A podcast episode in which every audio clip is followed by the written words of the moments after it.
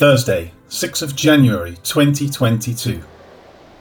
However, many of those who heard the word believed, and the number of the men came to be about 5,000. Acts 4, verse 4. The previous verse referred to arresting Peter and John and taking them into custody until the next day. Despite this, their words to the people were not without effect. This is seen as Luke continues saying, However, many of those who heard the word. This is referring to those mentioned in Acts 3, verse 11.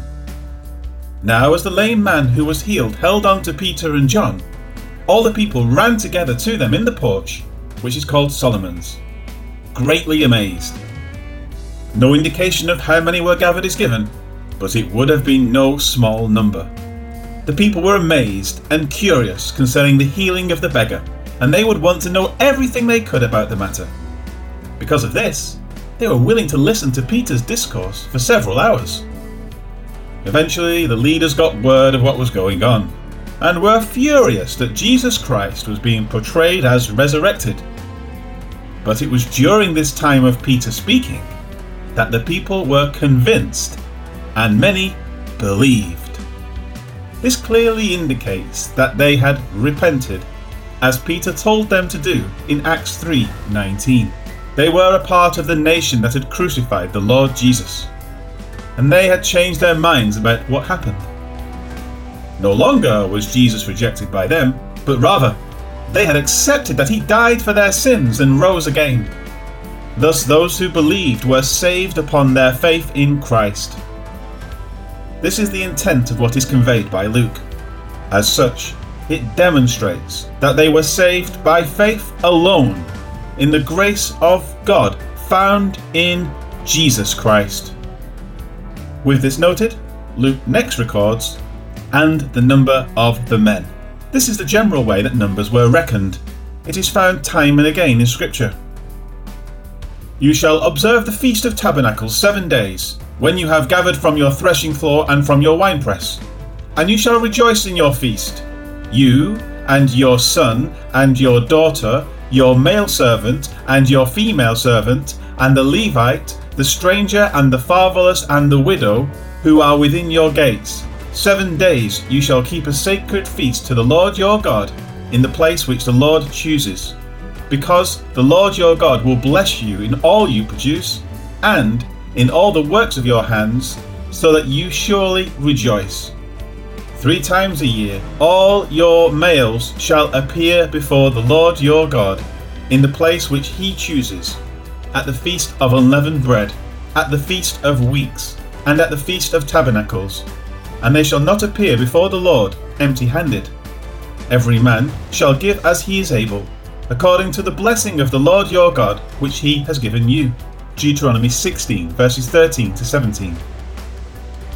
All people were to attend each pilgrim feast, without exception. However, the reckoning is based upon the males. Likewise, it says in Matthew Then he commanded the multitudes to sit down on the grass. And he took the five loaves and the two fish, and looking up to heaven, he blessed and broke and gave the loaves to the disciples, and the disciples gave to the multitudes. So they all ate and were filled, and they took up twelve baskets full of the fragments that remained. Now those who had eaten were about five thousand men, besides women and children. Matthew 14, verses 18 to 21. In the feeding of the five thousand, only the men were counted. As such, the number was at least double and possibly triple or more of that number, depending on how many family members were present. Based on Luke's wording, the same is probably true here. The men are counted, standing as representative of those who accompanied them. With this understood, Luke provides the numbers, saying, came to be about 5,000.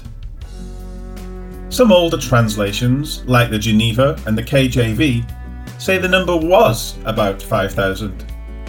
This gives a false sense of what is being conveyed by Luke it was not 5,000 who had been converted, but the number of believers had grown in total to about 5,000 men. Before Pentecost, in Acts 1:15, there were recorded 120 believers. On Pentecost, it says that 3,000 souls were added to them. Acts 3, verse 41. In that account, it does not specify men, but that may be the case. However, Luke's specificity now in Acts 4 indicates a body of about 5,000 men, meaning a much larger body of believing family would be counted in that number as well. It is a large amount, but it is still only a very small portion of Israel, and it does not include the leaders who must be a part of the faith before a true national turning can be considered for the coming of the promised times of refreshing Peter spoke of in Acts 3, verse 19.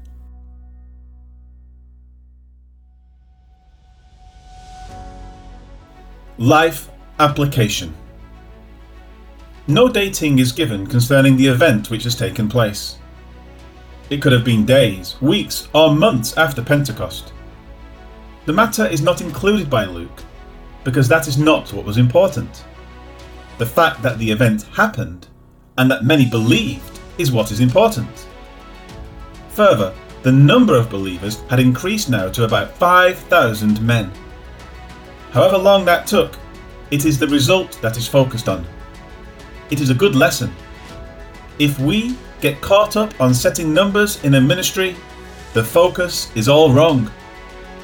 We are to enter into the ministry in whatever particular job we do without worrying about numbers we are to continue to minister, whether there are five or 500. It is very easy to get caught up in numbers, such as YouTube views, that we forget that what we should do is simply the thing we have been called to do. If we are doing our job properly and in accord with Scripture, then what we are doing is proper. It doesn't matter if we have seats filled in a stadium of 50,000 people if what we are doing is not in accord with the Word of God. If it is not, the ministry is to be considered a failure. Can you imagine the Lord saying, What you did was not in accord with my word, but the result was effective? So here is a big reward for you? No. The ends never justify the means. If the means are not aligned with God's word, be content with what you do for Christ, if what you are doing is done in obedience. It is certain that the faithful in heart, who quietly sit in church on Sunday, and the only thing they have to offer is a small monetary gift or a box of donuts for the ministry, are more pleasing to the Lord than a preacher with a hundred thousand followers on YouTube, but who misuses the word of God. The former will receive their reward, while the latter will be punished for his disobedience. Heavenly Father, help us to have our priorities right. May we not feel that what we do for you is lacking just because it is not great in the eyes of the world. Even the small things we do, when done with a right heart towards you, are pleasing in your eyes. Help us to remember that this is so. Amen.